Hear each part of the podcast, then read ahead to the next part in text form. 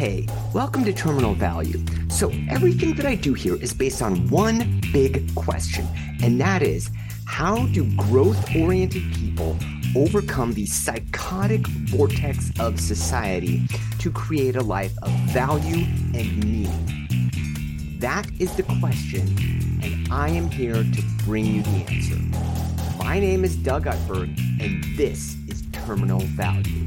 I publish new content every week so make sure to hit the subscribe button and turn on notifications. And then share your thoughts on each episode through social media and make sure to tag me so that I will know what to create for you.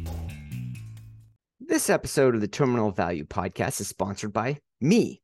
I'm looking to help a thousand people build an affiliate marketing business that can enable them to pursue their passions and make a real difference in the world. The program my mentor and I created is based on tested content that has generated multiple seven figure producers. It doesn't involve any paid advertising, doesn't require any selling, and 90% of the work is done for you. But wait, there's more. The way we do it is different from other people out there. Instead of recruiting you to build my list in exchange for a commission, I'm going to help you learn how to build your own list while growing your affiliate business so you have an asset that can create value for you every day, week, month, and year of your life. If this sounds interesting, please visit www.dougbusiness.com to access the free training we created that explains how it all works.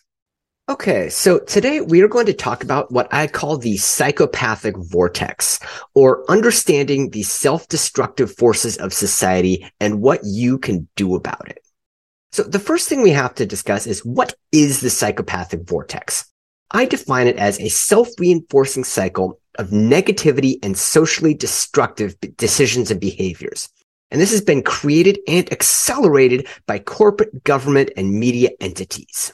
So what are the root causes? Well, what it really comes down to is seeking to capture money without delivering value. Okay, right here, what I would like to do is introduce a key idea that is called rent seeking. So rent seeking is a concept from economics that happens when an entity, whether it be public or private, basically seeks to gain wealth power, whatever, without any reciprocal contribution of productivity. So a typical trigger of rent seeking would be something like government regulation. For example, a company that puts in place or that influences a regulation from the government that prevents competitors. A perfect example to this is banking. There are a very small number of banks who are primary broker dealers of US treasuries. That is a huge rent seeking advantage. If you're a primary broker dealer, you are basically automatically forever too big to fail. And it doesn't matter what kind of corrupt shenanigans you go through. Pretty much you'll always get bailed out by the federal government. Another really significant part of rent seeking is limiting access to information. And then one of my favorites is monopolistic pricing power, which is the methods by which enormous companies that in a lot of cases are very poorly run are lauded as wonderful businesses just because they make a whole lot of money. Well, and a lot of times the reasons why they make so much money is because they have monopolistic pricing power, not necessarily because they're running such an effective business. All right. So what this gets us to is what I call the negativity triad. And so the negativity triad has three main points. Those are government, corporate, and media entities. And what they do is they create a self-reinforcing cycle of rent seeking that is, in my view, is pushing society toward a self-destructive spiral. By the way, I'm mostly talking about the big corporate in the US, principally federal government, although some states, and also the large media outlets and social media outlets. And the way that this is happening is that basically that, you know, the federal government is trying to amass a whole bunch of power. Every major corporation is trying to hold on to its competitive position or basically to its monopolistic position. And then media is all trying to get clicks. And I'm just about to dig into all these into some more detail. With that said, I want to offer a quick disclaimer. Not every corporate government or media entity is out trying to do destructive rent seeking. However, the current market dynamics are making it so that large CGM entities are able to extract huge amounts of resources from society at large. And this is actually a really, really big problem. And I'm going to dig into it in a little bit. But before we get started, I would like to make a key point, and that is that capitalism is, and as far as I can see, will continue to be the greatest source of wealth and affluence in the history of the world. It's based on a system of voluntary exchange on the part of privately owned entities where competition serves to continually increase the value that is produced for the end customers. The problem is that centralization and government regulation has been put in place so that it stifles the competition and limits voluntary exchange. What this means is that in a lot of cases, you are basically forced to buy from a very small number of providers, or in the case of government industries, only one provider. And so now what happens is you have less competition, you have no voluntary exchange at all, and it becomes a matter of basically wedging people into a corner. A perfect example of this is when the Affordable Care Act, also known as Obamacare, went into force. What ended up happening was it was touted as a way to make healthcare more affordable and accessible. What it did was it forced, not encouraged, forced everyone in the United States to purchase healthcare from insurance providers. And no surprise, the cost of this went up, not down.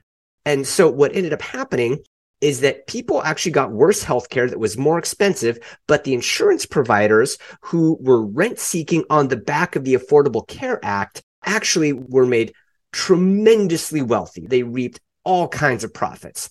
And so as a side note, for any social justice warriors out there, the Affordable Care Act did accomplish nothing meaningful except dramatically enriching already wealthy and powerful corporations. That's just something to keep in the back of your mind the next time that you think you want to socialize an industry, because that is the kind of thing that happens.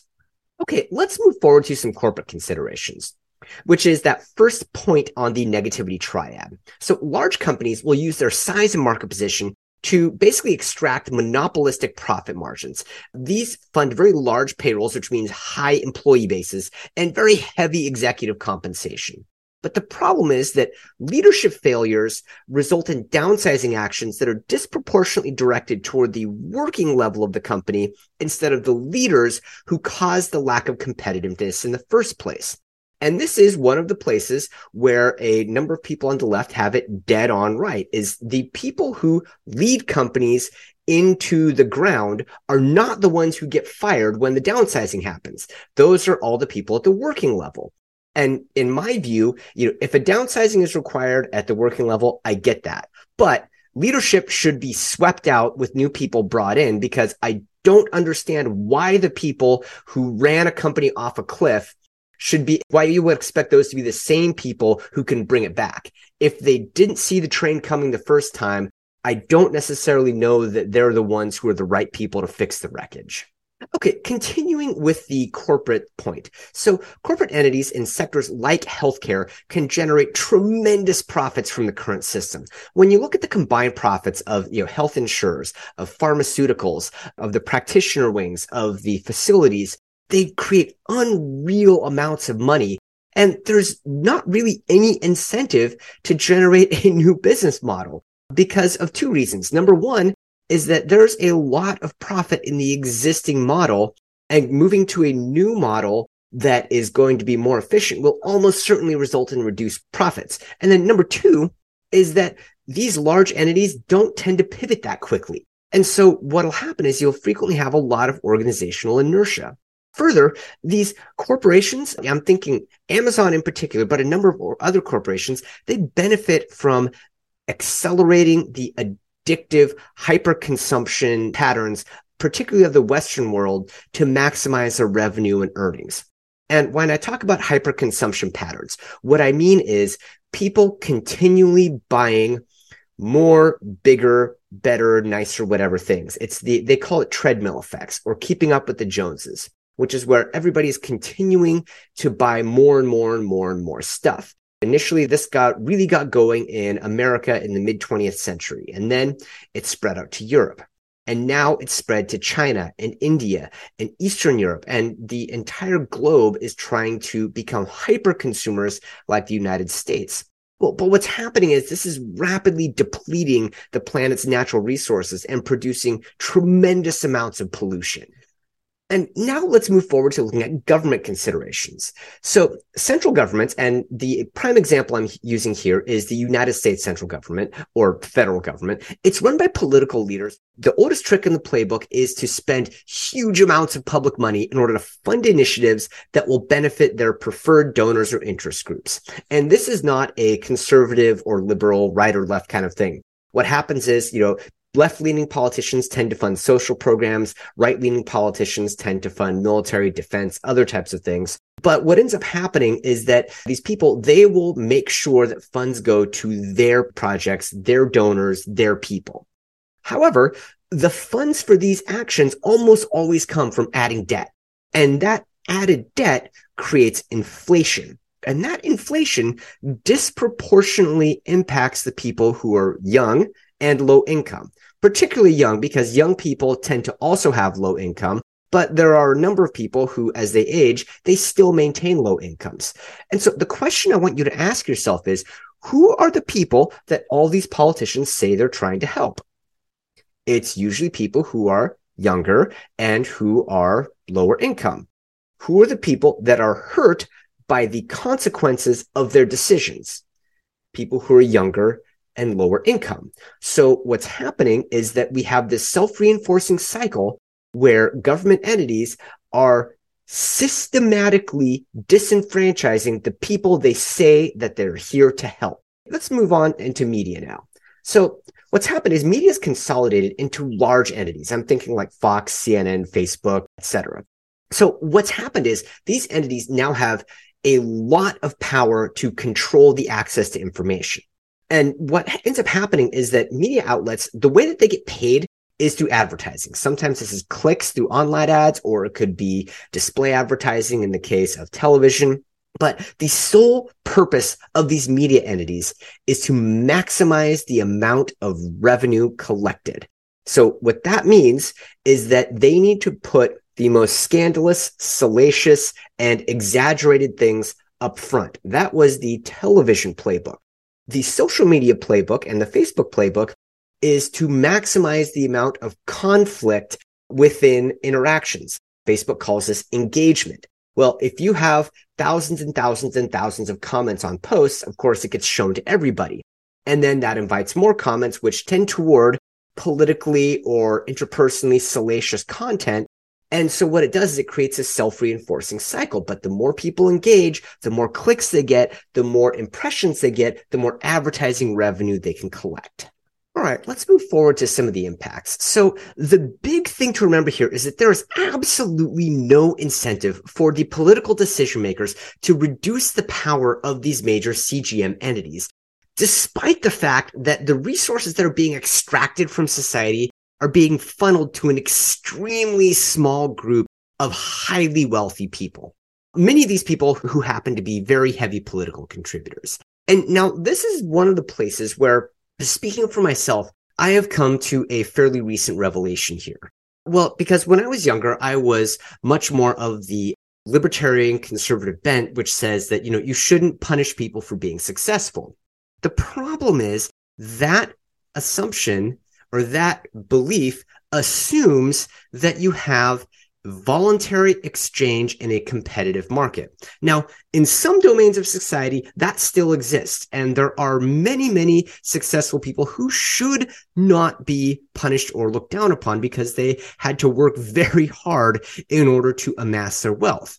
There are other people who have basically created their wealth by extracting it through rent seeking. And there is absolutely nothing laudable or honorable about that. It's effectively just legalized theft.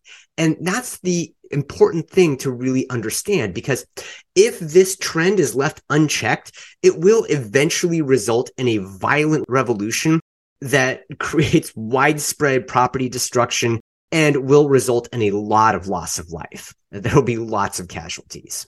Continuing. So the most accessible path for regular, as I would say, normal slash good people to maximize their income or wealth is to seek employment with these corporate government or media entities that are involved in the psychopathic vortex. Now, you know, I had a 20 year corporate career, so I have now been on both sides of this because, of course, what ends up happening is you'll end up going through and you'll say, okay, well, you know, we need to maximize profits in order to meet earnings. So, you know, we're going to cut budgets. We're going to need to do a downsizing. We're going to need to tweak the algorithm in order to increase revenues. All the different things that, that people say or justify the actions that need to be taken in order to try to keep growing the company profits. Now, with that said, I want to put a disclaimer out there. Again, profitable business enterprise in a competitive environment where there is voluntary exchange is one of the most constructive things that can happen to an economy. So profit itself is not the enemy.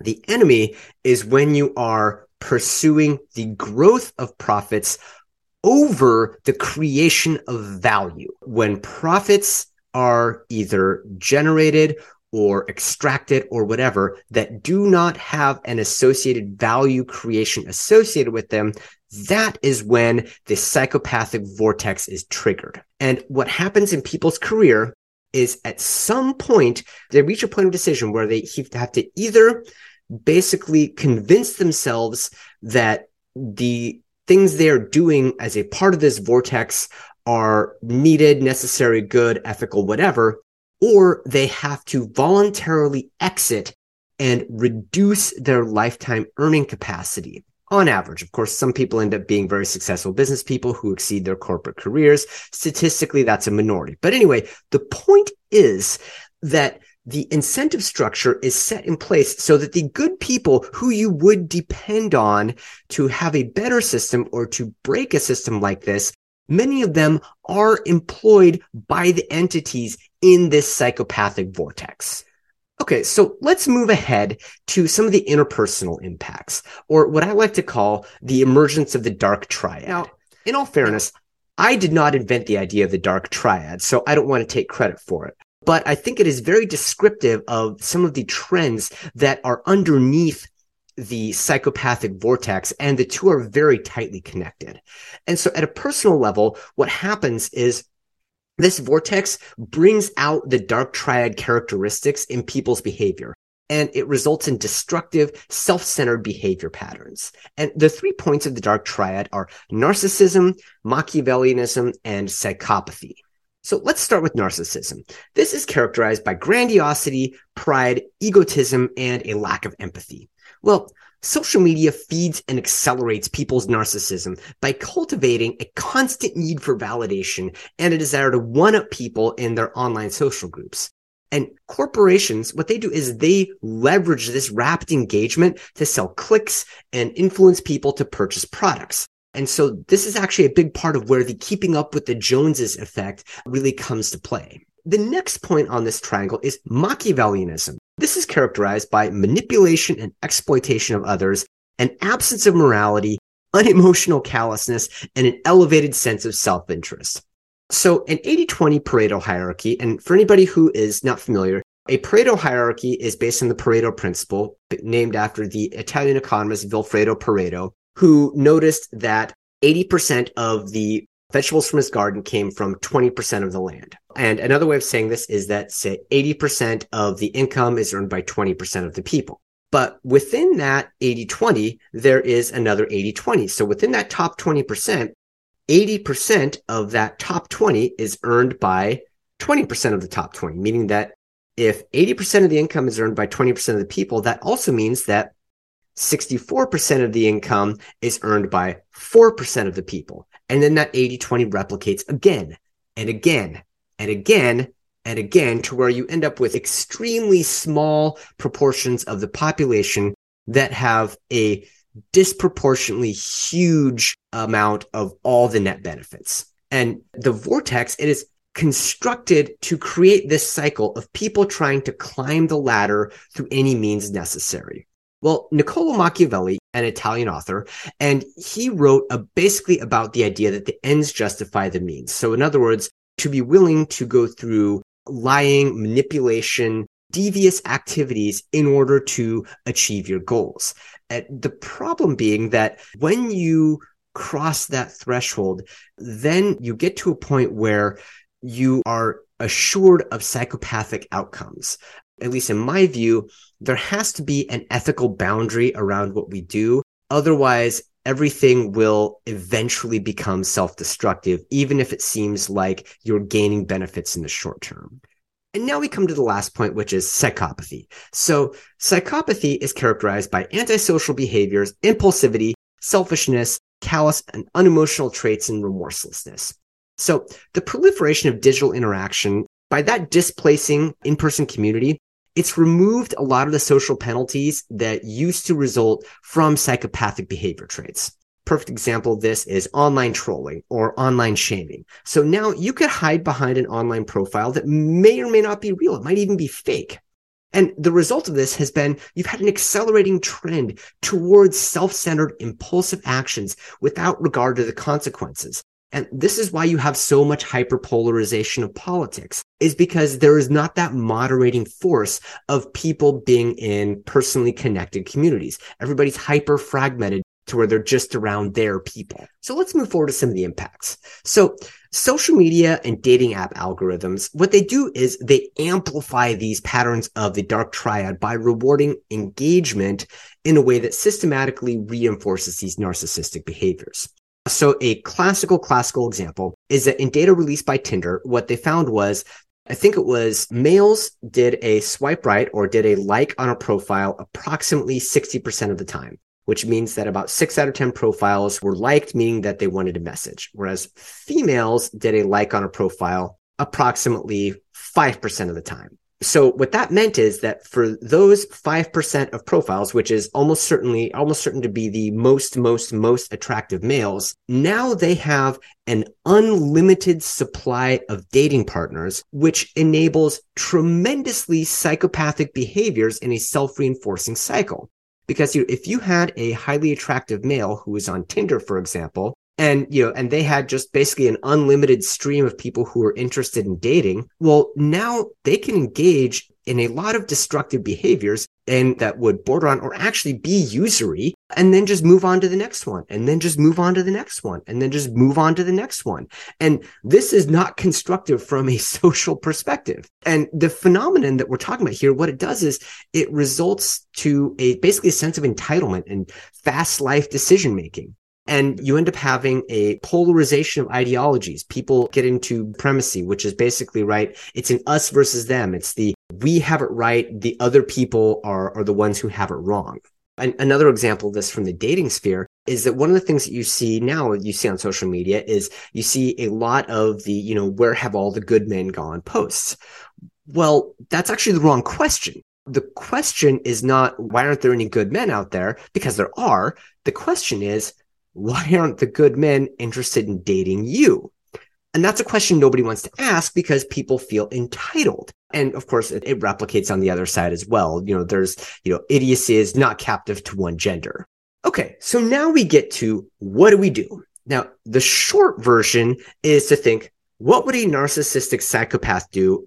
And then do the exact opposite.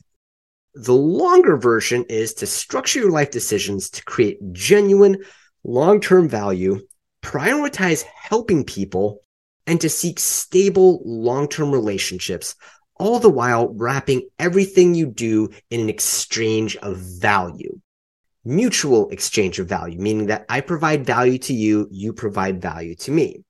So now we might be thinking, what comes next? Well, the purpose of my podcast, Terminal Value, and our community is to create awareness of the psychopathic vortex, the triangle of negativity, and the dark triad, plus provide real strategies to create a life of value and meaning. As I'm fond of saying, once you have seen the truth, you can't unsee it. An example of this that comes from Buddhism is that if you see something that you think is a snake in the night, and then you learn that it's actually a rope, you can't unsee that it's a rope. You know that it's a rope. You'll no longer think it's a snake. Or to take a more contemporary example, in the movie The Matrix, when Morpheus is presenting the truth to Neo, and he shows him the red pill and the blue pill. As he says, you can take the red pill, stay in Wonderland, and see how deep the rabbit hole goes. And that is my invitation to you to join us on this journey to counteract the psychopathic vortex. So please subscribe and comment and let's keep the conversation going.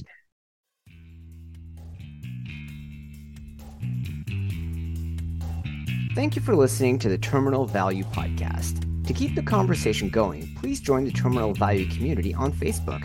Just go to facebook.com slash groups slash terminal value community and click join. Also, if you like this episode, please leave a review on iTunes or Spotify and make sure to subscribe. When you share it on your favorite social channel, be sure to tag me and tell me what you did or didn't like about the episode so I'll know what to create for you. I'm looking forward to hearing from you, and I'll see you again on the next episode.